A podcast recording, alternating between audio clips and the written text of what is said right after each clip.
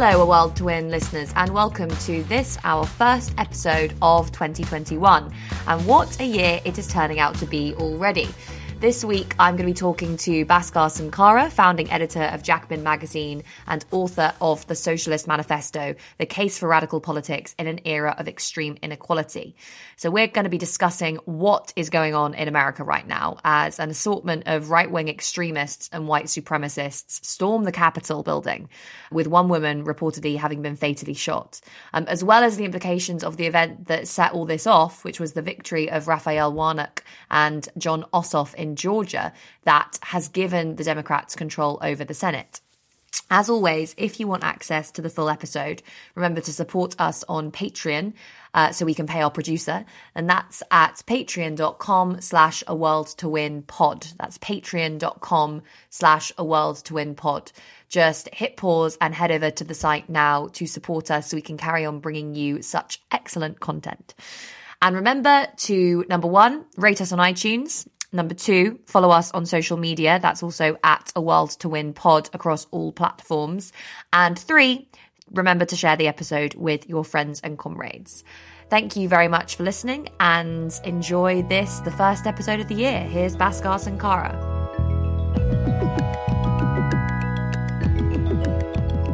Hello, Bhaskar Sunkara, and thank you so much for joining me on this week's episode of A World to Win. And what a week it's been, am I right? Yes, it's been every week, you know, there's just more and more insanity, but it is good to be talking with you, uh, Grace. Uh, I, I missed my annual trip to the UK, though I imagine this Labour Party We conference. I imagine this Labour Party conference would have been more depressing anyway, uh, compared to at least the last, you know, the last four of them uh, before that. But yeah, I mean, U.S. politics has always been a bit nutty, and it's gotten significantly nuttier since last time we met up. Yeah, so uh, you and I, for the listeners' information, are speaking on Thursday, on the seventh of January, um, and we're we're talking the day after right wing extremists um, and white supremacists stormed the U.S. Capitol building. Um, so obviously they've they've made their way into the chamber. There are images of them, you know, people basically kind of what looks like looting. Uh, a woman's been shot. It's reported that several other people have died of what's been called medical emergencies. There's been some arrests, and Trump's released this like completely bizarre video um, telling his supporters that the election's been stolen, but also calling on them like to go home anyway, and and you know allegedly saying trying to kind of um, diffuse the situation. So I just want to start by asking you the question that has been a bit of a live debate online recently, which is: Is this a coup?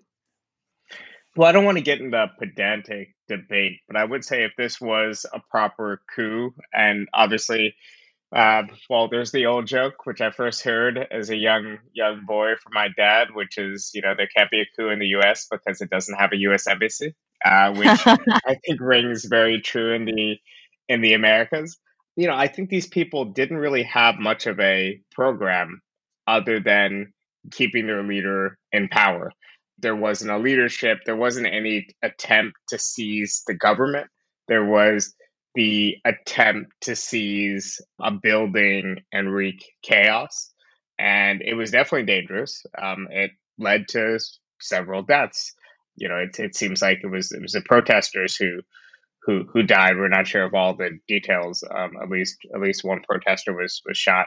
One might have fell while climbing in the building and might have might have died too. Like the details are just coming in about those. So obviously, it's a sign of a certain wing of the Trump coalition, a pretty large chunk, turning to violent street action, uh, turning to these sorts of extra parliamentary tactics that are are dangerous in the way that the far right is dangerous.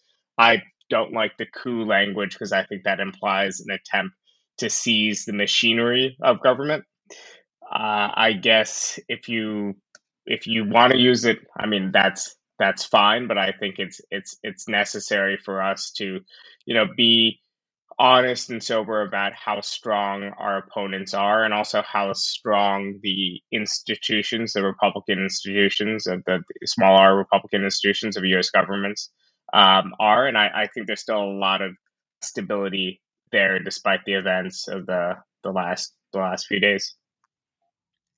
Yeah, I mean, I, am inclined to agree with you uh, on most of that. Um, but I think there is one relevant point from the kind of this is a coup crowd that's worth addressing. So, obviously, usually a coup would involve some element of mass protest, and then one wing of the state, generally the military, would forcefully seize power, as you said, over over the government. Um, now, clearly, that isn't what's happened here.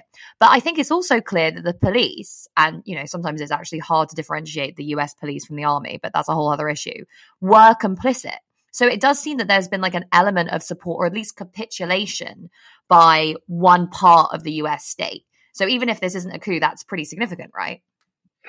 There's definitely complicity, it seems, by some of the Capitol Hill police. We're not sure of the rationale. Some might have been ideologically supportive. Some might have just been overwhelmed and thinking they were going to be overrun and, and just thinking about a way to maybe control the situation, but but it was at the very least a terrible exercise in crowd control. There's long-standing mm. links uh, between the uh, far right and police departments in the United States. That's true the world over. The United States is no exception. So I think that's definitely right, and we should pay attention to these links between police forces and the the right. I'm not sure I would make the leap of saying that at an institutional level, the police forces were complicit in a in a coup, though, which I think is a lot of the language of the existing left. To me, that would mean officers and a statement from police officers saying we are supporting our elected president, we're armed, and we're in solidarity with these these protests. Um, you didn't see anything like that. You saw the deploying of the National Guard, which apparently, by some reports, was initiated by the Secretary of Defense and, and the, the Vice President in consultation with the Democratic Speaker of the House, Nancy Pelosi, and without any conversation with Donald Trump. Uh, I'm not sure if that's true. That was just for the moment reporting yesterday. If it is, it seems to me that would be potentially the biggest and most unprecedented constitutional break mm. yesterday but yeah, the police definitely enabled the far right mob uh, to storm the Capitol um, building, and they definitely are embedded with with the right generally across the United States, which is something we should always be aware of. But I, I don't think it rises to the level where we would say that the police and sections of the military actively supported uh, a coup or an insurrection or anything like that yeah, I'm, I'm inclined to agree with you on that. Um, and you know, to the extent that the words we use are important, I think that's probably right.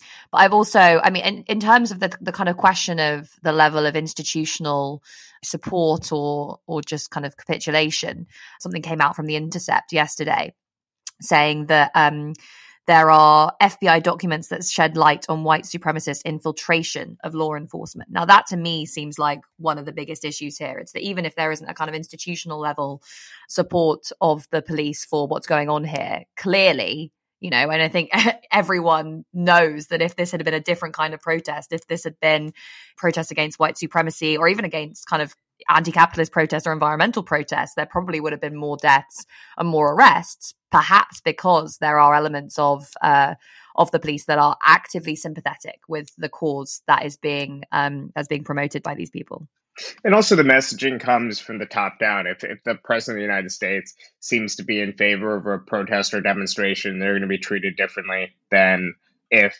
the uh, president of the United States is is against it. Um, so yeah. I, I, don't think we we um, protest on the left or a protest for racial justice would have gotten gotten up to the Capitol. we we would have mm. been kettled far before uh, that. Again, you know, I, I think that we obviously don't want to cheer on state violence um, either. And it seems mm. to me that uh, there was state neglect and incompetence. Um, I'm no fan of any of these protesters or what they're protesting for. And, and obviously, many of them were just engaged in a, in a violent right wing riot. But we should also look into how these people died, whether, you know, any shootings that, that might have came from the police. I think in one case it was a shooting that some of the one journalist was reporting was um, uh, that the person was shot by by police. It's it's not actually that clear to me whether it was maybe an accidental discharge from another rider or something like that.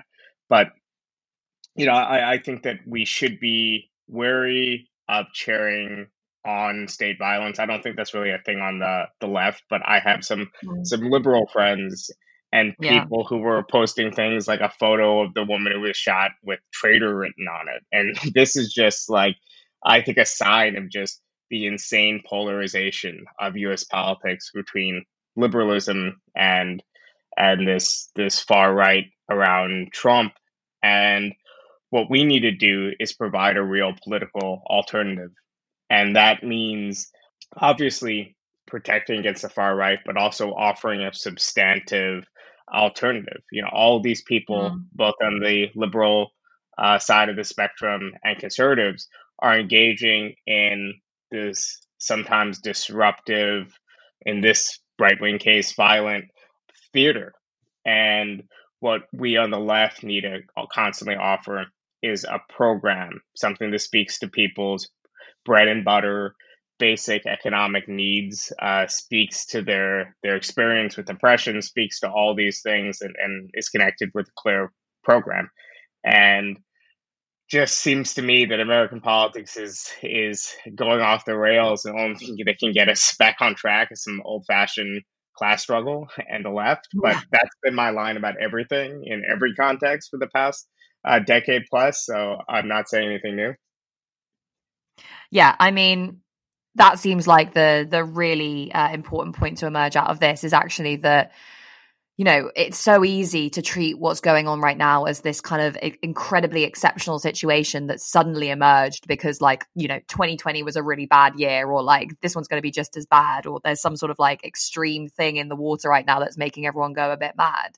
But actually you know we know that this kind of weakening of democratic institutions is symptomatic of a far deeper problem that has been created by a capitalist system which actively creates and deepens all sorts of divisions class divisions racial divisions you know geographical divisions whatever and that we're kind of entering a point where it's becoming harder and harder for those democratic institutions to be able to withstand the just turmoil that is being created as a result of these kind of persistent crises that are generated by capitalism. And liberals just seem completely unable to wrap their heads around that. I mean, here in the UK, there have been some right wing commentators who are basically saying, this is basically, you know, exactly what we could have expe- expected from someone like Jeremy Corbyn or John McDonnell. Like it's becoming slightly unhinged. And you do wonder where liberalism goes from here. Yes, and also I think it's worth thinking about what happens if politics just becomes polarized in this way dictated by the liberal pundits where there's a fascist threat, then the most important thing, the only important thing, is preserving existing institutions. And, uh, mm. and there's talking in a way that feeds into Biden's point that we just need to go back to the way things were in 2015 and 2016. We need to go back to that that old normal when in fact the job of the left is to say what was going on before was unacceptable. And what we want to do is take the private miseries, the day to day hardships that people feel, and take all these injustices and turn them into a political movement, give it political expression, mm. and make the old way, make the status quo ungovernable. And in a way, we're, we're pushing for a different sort of polarization, but what we are not pushing for a return to to the the norms that I think a lot of the people that would have us just be in coalition together against a fascist threat would like want to go back to that and mm. and I think you're seeing that a lot with with pundits now talking about the need for us to band together and avoid sectarian squabbling and, and things like that. And again, those are those are things that might make sense in, in some contexts. It might be that if we were under Nazi occupation, we would support Joe Biden as our De Gaulle figure or something like that yeah. as the leader of our, our resistance. Um, but now we're in a situation where the neoliberal center of Joe Biden is only going to continue to fuel this this far right, is only going to continue yeah. to fuel this this right populism. And we on the left need to think about how to undermine their social base. And their social base isn't necessarily the hardcore of people storming the Capitol building or engaging in right wing violence or whatever else, but their social base includes many millions of working class people, including working class Black and Latino people, many of whom voted for Donald Trump in November, many of mm-hmm. whom didn't turn out for Joe Biden because they weren't excited by his program. You know, this is the the future base that we're we're fighting for. I don't think we need to overstate how progressive or winnable the hardcore Trumpers are because I don't think they are necessarily to mm. to say that we are engaging in a very different sort of politics than the liberal center. And in many ways, you know, when you think about it in in those terms, it's the liberal center that becomes incredibly dangerous because I mean, you know, it, it, looking at the kind of um, the discourse that was being pumped out by the right during the last election, it was very much attempting to do what has been successful historically in these contexts, which is kind of stoke populist anger, but rather than kind of stoking it against a, a capitalist elite, conflating that capitalist elite with a kind of cultural elite, I suppose. The people in the big cities, uh, the people who have a university education, the people who kind of look down on the rest of the country.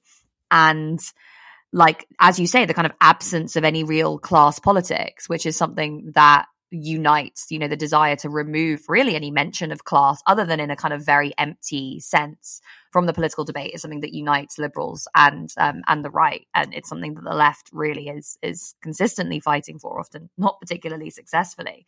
It kind of feels like without the reinsertion of this these discussions of class into um, American politics, this is just you know it's going to continue to degenerate either into some sort of you know like similar to what we have in the UK this kind of culture war bullshit or just kind of all out race war which is something that it feels like the US has been on the verge of for for quite some time now.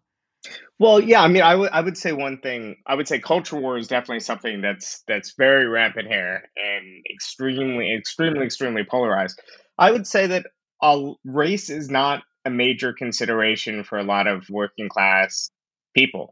There were certainly movements for racial justice that had majoritarian support. And obviously, there was a backlash to them on some parts of the right, you know, who were already on the right before Black Lives Matter and will remain on the right in the in the future. But on the whole, if you look at the main priorities of Black workers, white workers, Latino workers, what they tell us in polling are their main concerns, it's exactly the same five things, um, uh, top five things. It's just in slightly different orders.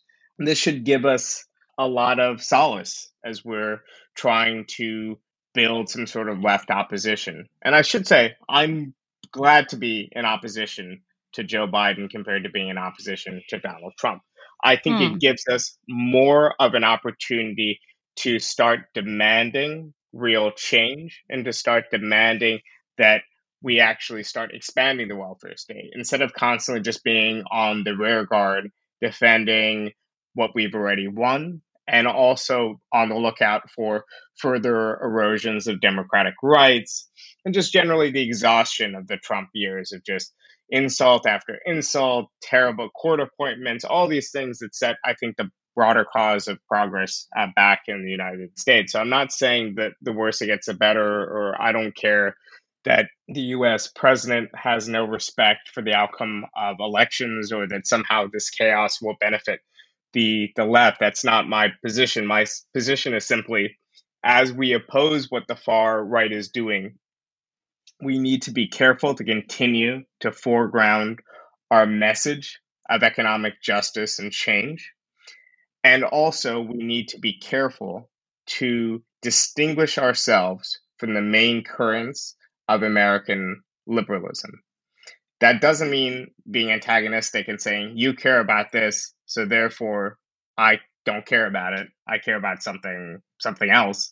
Uh, but it, it does mean being associated with key demands like Medicare for all, our fight for a national um, health insurance system, um, the Green New Deal, jobs, a different arrangement on trade, a different orientation towards foreign policy that shows the substantive difference between left wing socialist politicians and activists and more centrist and liberal ones. Because right now, it often seems that liberals and radicals, self described radicals, are one and the same, except the radicals are demanding things more stridently, if that makes sense. And I think that might be the popular perception of the difference between a left wing squad member and uh, a ordinary mainstream Democrat. It might be reduced in the popular imagination to just tactics and tone and quote unquote respect for decorum rather than uh, about issues of substance. Yeah, I mean, I uh, I think you're probably right on that front, um, and I think you raised an important point there, which which comes back to the same thing. I mean, the difference between liberals and the left, as we've been discussing, has to be whether or not they centre a class antagonism of one form or other in not just the policies that they're talking about, but in the discourse and in the language that they're using. You know, you said there like, like black workers and white, white workers want the same thing, and we know that, um, and that's you know hardly surprising because a lot of the kind of interests that they're going to have are going to be defined by their class position. But the question is, and always has been, whether or not that class coalition can be changed from something that's kind of latent into something that's an active part of people's identity. I mean, it feels like Biden, I mean, of course he isn't. He's not even going to try to do that. How can the left in that context have the kind of impact that that you're talking about? I mean, um, you know, do do we need to be talking more about getting active in the labor movement, about direct action, uh, about you know media and communication strategy? Where do you think the left should be focusing its energies right now? yeah, obviously, I, I think our focus should be in the labor movement, but that's not something we could really will into being um, ourselves. I think the reason for the decline of labor movement in the U.S. a lot of it's structural, and it's not very clear what's the way out of our bind. The labor movement is large enough that it hasn't completely vanished. It just kind of plateaued and stagnated. And I think a lot of those changes need to come within the labor movement. I think a strong labor movement needs a strong left and vice versa. But it really is striking to me how the big story of the November election class, the continued class dealignment, the dealignment of the working class f- from the Democratic Party just only continued. You know, Biden won with this extremely affluent highly educated base. November 2020 was a year of really historic turnout, but the turnout wasn't even at all across class and race. Uh, so working class black neighborhoods saw less of an increase in turnout than any other. The Democratic Party claimed the mantle of Black Lives Matter and racial justice to try to win over those voters, but they, they weren't as interested in the message being offered by Biden than wealthier and more educated uh, people. So I think our main task is trying to prevent this further consolidation of center left politics in the US in just the high income, highly educated suburban uh, coalition at the expense of the traditional base of this politics. Like even the Democratic Party for us was from the New Deal onward had a base in a multiracial working class.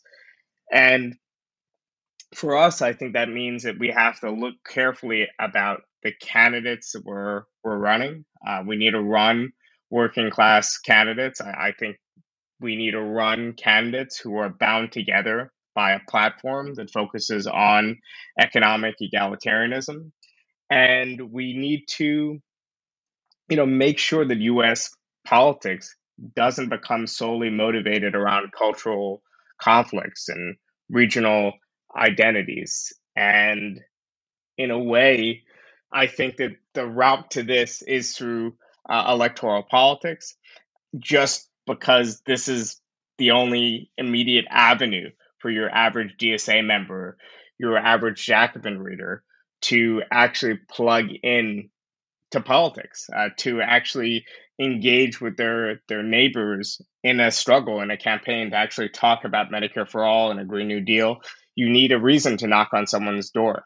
And for most Americans, in such a depoliticized, depressing context, our engagement with politics is just those every two years, every four years, an election. And I used to have the view, and I still kind of believe in the abstract, that elections were just something of a litmus test. They measure how much organizing we've done, they measure class consciousness, they measure a lot of things, but the real work happens with the base building outside of election. And uh, anyone who knows my work knows I spend way too much time thinking about the late 19th century and early 20th century social democratic movement. So that's still kind of my worldview and, and what I um, what I think. But in our current context today, I think a lot of the route uh, towards us bringing back working class politics and bringing back a class oriented politics and civil society will happen through elections. Uh, so we just need to continue to run candidates that are distinct, and we need to really avoid the most narrow kind of cultural conflict in the US, particularly those around the media cycle driven regional identities of people saying, oh, forget about the South or this area is um, all these red states, people are voting against their economic interests, and the blue states are subsidizing them. So fuck them. I mean, this is just the narrative you'll hear increasingly from ordinary, respectable liberals, and I think it's overheated. It's insane, and it it really leaves behind billions of working class people, some of the most oppressed people in in the United States, who aren't engaged with politics and need to be engaged. And that's the biggest block out there non-voters and and semi-regular voters and those are the people we need to activate and we won't activate them through lazy feels like that I want to um, go into this point a little bit more, and we won't stay on it too long. But um, this point about the relative importance of elections. I mean, obviously it's different in the US. You have many, many more elections at many, many different levels, and they can be tied into kind of community issues in a way that um, it's less easy to do in the UK. But the big issue there is surely that you know Biden's got four years. He'll probably get it. Well, he maybe he'll get a second term. If he doesn't, that will be somewhat surprising. But it doesn't look like he's going to be challenged really from the left uh, in terms of his position during that period. You're right to say that the way that most people engage with politics is through elections. And again, you know, maybe there's more of a chance to do that more frequently and at a more kind of grassroots level in the US than there is in other parts of the world. But surely a big part of what the left should be doing is trying to encourage people to see many, many more areas of their lives as political, and particularly, obviously, their employment relationships, their relationship with their landlord, you know, with their bank, whatever.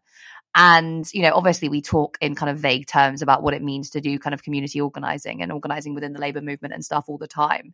But it, uh, you know, to me, it feels like that should be a big priority for people who are looking to, you know, expand people's conception of, of what's possible. Cause that often feels like the biggest constraint. You know, if you ask a working class person or you ask a kind of, um, you know someone who is in one of those states that you were talking about like what is getting in the way of your you know visions for what you know you want you know that these are your interests why why don't you think they're achievable? And they just say well you know change is basically impossible. Like the elites don't listen to me. No one ever really listens to me. There's no point voting etc etc so getting them from that space to actually thinking not only elections are important but also politics is happening in all these different places. Power is being exercised over, me in all these different ways. That seems like a pretty big like sin qua non basically for socialist organizing in the US. Yeah, there's a um, a William Morris uh, line uh, that goes something like workers think they are a class, they ought to think they are a society or, or something, hmm. something like that. I'm bastardizing it. But now we're at the point where many people don't think they're part of a class, right? Mm. We're, we're, we're at the point where our, our main mission is kind of a class reformation. And there's going to be many different routes to do this. But in the in the UK, obviously you have a more recent tradition of mm. large scale trade union struggle. And for all its faults, you know, the Labour Party, you know, through CLPs, you, you, you have mass membership organizations Um, you Yeah. have unions that are very politicized, and and are are big players in in in UK uh, politics, and are more willing. I know we could be very frustrated with with unions and the level of militancy in, in any any country, any context, but are, are relatively more willing to take industrial action, at least given their constraints. You know, in a, in a way, if you consider the fact that there might be more constraints in the UK, uh, less at the legal level, but more just at the structural economic level. Um, it's the the working classes has been through periods, you know, quite quite um, quite militant.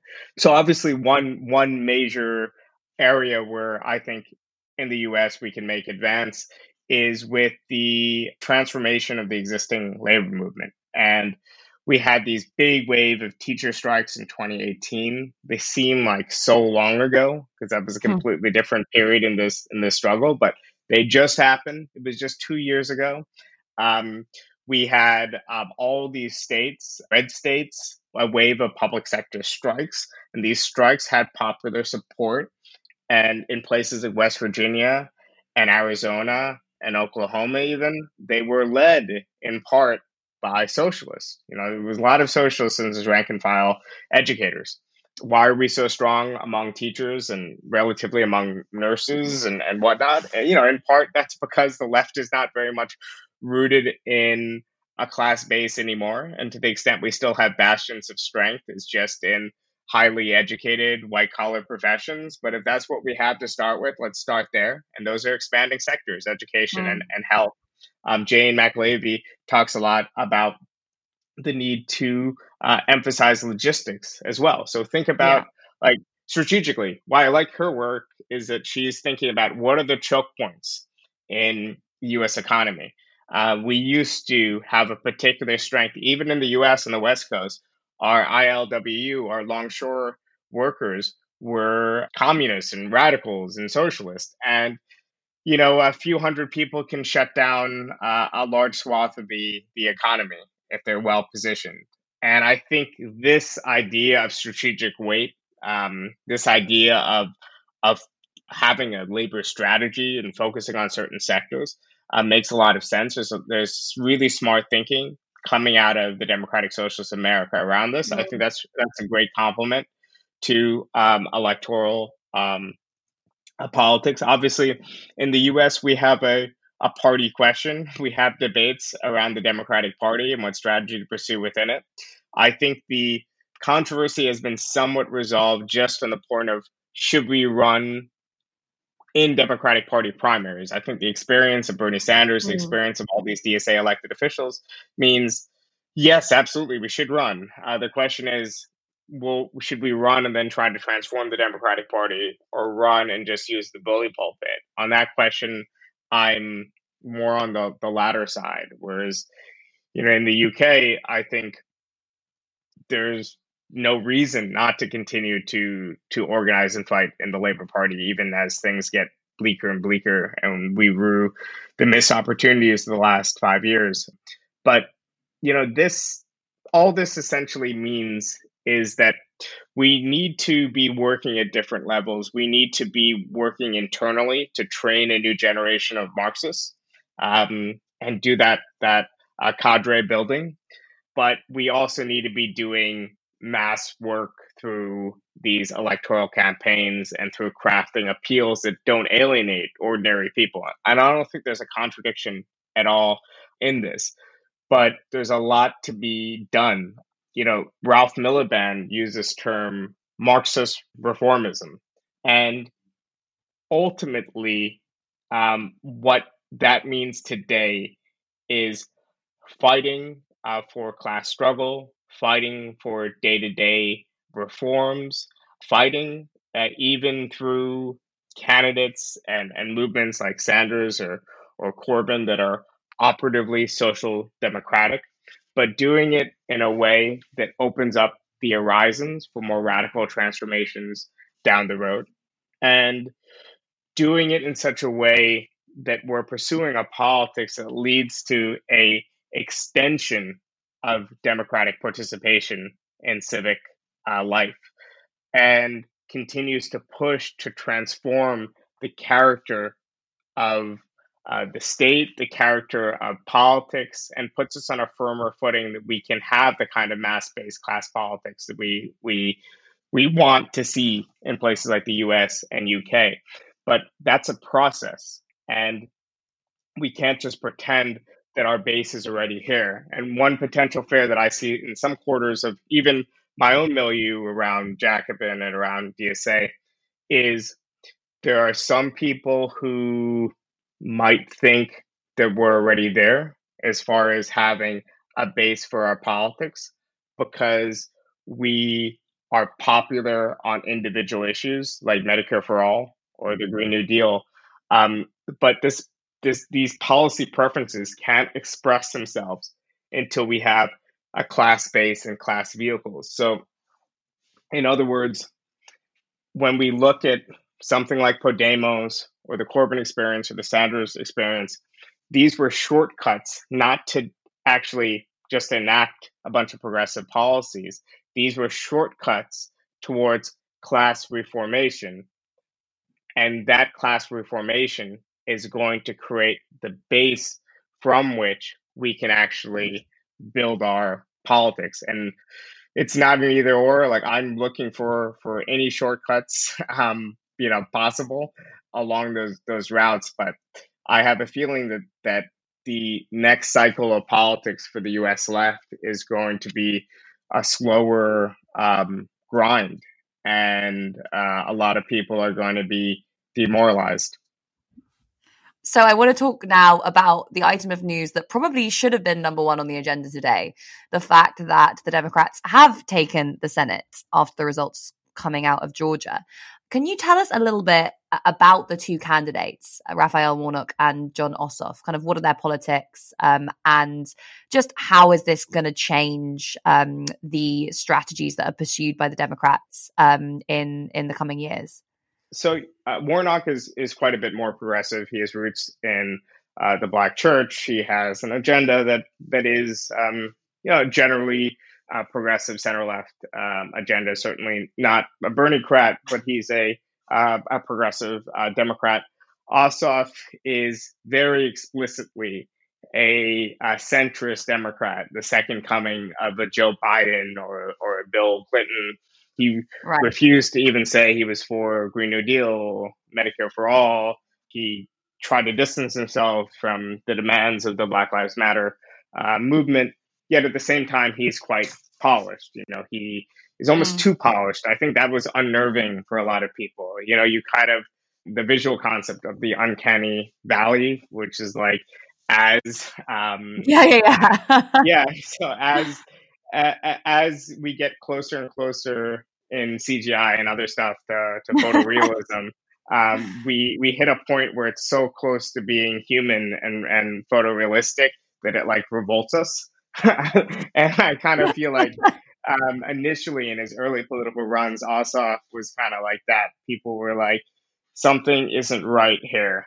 Something's actually quite revolting. Um, I mean, it worked out for for Starmer. That's kind of how I feel about uh, yeah. about him, or how I felt about him, I guess, when he was running. Now he's just bumbling and incompetent. I kind of uh, I'm slightly more endeared to him than I was during the run, just because he seems like he's in way over his his head. But that's a that's a digression. But you know, fundamentally, the most important thing is they're caucusing with uh, the uh, Democrats and they now give control of the Senate to the Democratic Party. So it's 50 50, but the uh, vice president of the United States is the president of the Senate, and the president of the Senate has a tie breaking vote. Mm. So um, this means on ju- judicial appointments. Uh, so everyone's only focused about the Supreme Court. I don't think we're going to get court packing or any change there. Um, but the most important thing is there's federal uh, court appointments that that can now be pushed through, and also um, this helps with budget reconciliation, uh, where the change is kind right. of really really made, but it's still ten senators less than what Barack Obama had when he took power in wow. 2008. So ten senators. The it's really staggering what happened in the Obama years. Obama oversaw more uh, seat losses than any other president um, in history of his party. Wow. The Democratic Party by 2016 was at its lowest point since the 1920s nationwide in terms of number of elected seats. And not all that strategy. Part of it has to do with that structural problem, the geographic yeah. concentration of the party in urban and suburban areas, given how undemocratic the US system um, is. So, in a way, this suburban strategy of Biden might be good enough to win a presidential election or win the electoral college. But you know, I think there's there's both practical um, as well as for us ideological reasons to for the party to try to restore more of his working class um, uh, base. But but that's the real significance. It could have been just about anyone. Um, and I do think the left deserves a lot of the credit for the for the victory, despite the fact that the yeah. candidates, especially Ossoff, are not of the left. You know, there was a lot of grassroots organizing and you know DSA chapters were activated, but more importantly, you know efforts from uh, trade unions and others to turn out the vote. It was a referendum on Trump, and Trump is just very unpopular. He never had a majoritarian um, base. He lost to even Hillary Clinton, who ran a comically, well, not really comic, tragically, maybe both, um, campaign in 2016 he, you know, got 3 million more votes than him. So that's one silver lining of the last four years that the right in the US hasn't had the majoritarian base, these right populists that mm. we've seen in Turkey and India and Brazil and so on. And this is the real danger of the next few years. What happens if we get Trump, but he's confident, you know? Yeah. Um, or a Trump figure that actually delivers the goods on like one big infrastructure project or jobs program or whatever else. Because in defeat, uh, Trump's base actually became, did become, and again, I don't want to overstate the shift, but did become less white and more working class. Mm. So now that Georgia's won, when can we expect those much talked about $2,000 stimulus checks from the Biden administration? I think uh, actually there will be um, movement on a big relief bill, and I think they will include the uh, checks. And, and I think this priority can be pushed through the budget reconciliation process, but I actually am not I'm not positive. I have we have one specialist at Jacobin who keeps us informed about like Senate procedural things right. that that the left that I grew up with, you know, the WTO to Occupy left, just yeah, no, yeah, yeah. No idea what's what's what's what's going on. But but yeah, I, I do think that, that the the two thousand dollar checks are widely popular enough that it will be through. But the more important part of the legislation um, at the national level, you know, I could really use the two thousand bucks, but at, at, the, at, the, national level, the more important thing is um, the funding for states and um, and local city governments because mm. uh, of our federal system. One reason why U.S. democracy doesn't work because at our federal system, you know, we have all these states, cities that can't properly deficit finance. Yet a lot of the burden of entitlements and infrastructure and other stuff falls upon these areas. So they need help from the from the federal uh, government. They've been hit very hard. Um, we're seeing kind of drops in tax bases in some areas and and, and so on. So um, there's a lot in the bill that should should booster the U.S. economy that seems to have quite a bit of of support. And um, yeah, Biden has the mandate to do that. He I think would be unable to do a lot of other things in part because out of those 50 Democrats, two are uh, not even in my hyperbolic way. Uh, I think you consider conservative or center right. Uh, one mm-hmm. senator in Arizona, another one in West Virginia. And it, it just means that, yeah, the, there is no margin for error. And the party will be in a tough situation not being able to blame everything on the Republicans, which has worked quite well for them for the past four years, especially because the Republicans were doing many blameworthy things, and the Democratic Party kind of revived itself in in opposition. So we'll we'll see what happens when they're in power. Traditionally, the incumbent president's party loses in midterm elections. Um, so the next two years are really crucial because uh, the mm. Democrats actually lost seats in the House of Representatives in the last election. And again, part of this is just because of, I keep harping on this point, but US democracy is so undemocratic that yeah. it requires a super majority of voters just to eke out a narrow majority in um, in these bodies for for Democrats. And on that note of uh, kind of reserved optimism, I think we'll we'll end the show. Um, so thanks so much, Bhaskar, for joining me on this week's episode of A World to Win, and uh, we hope that you enjoy the show.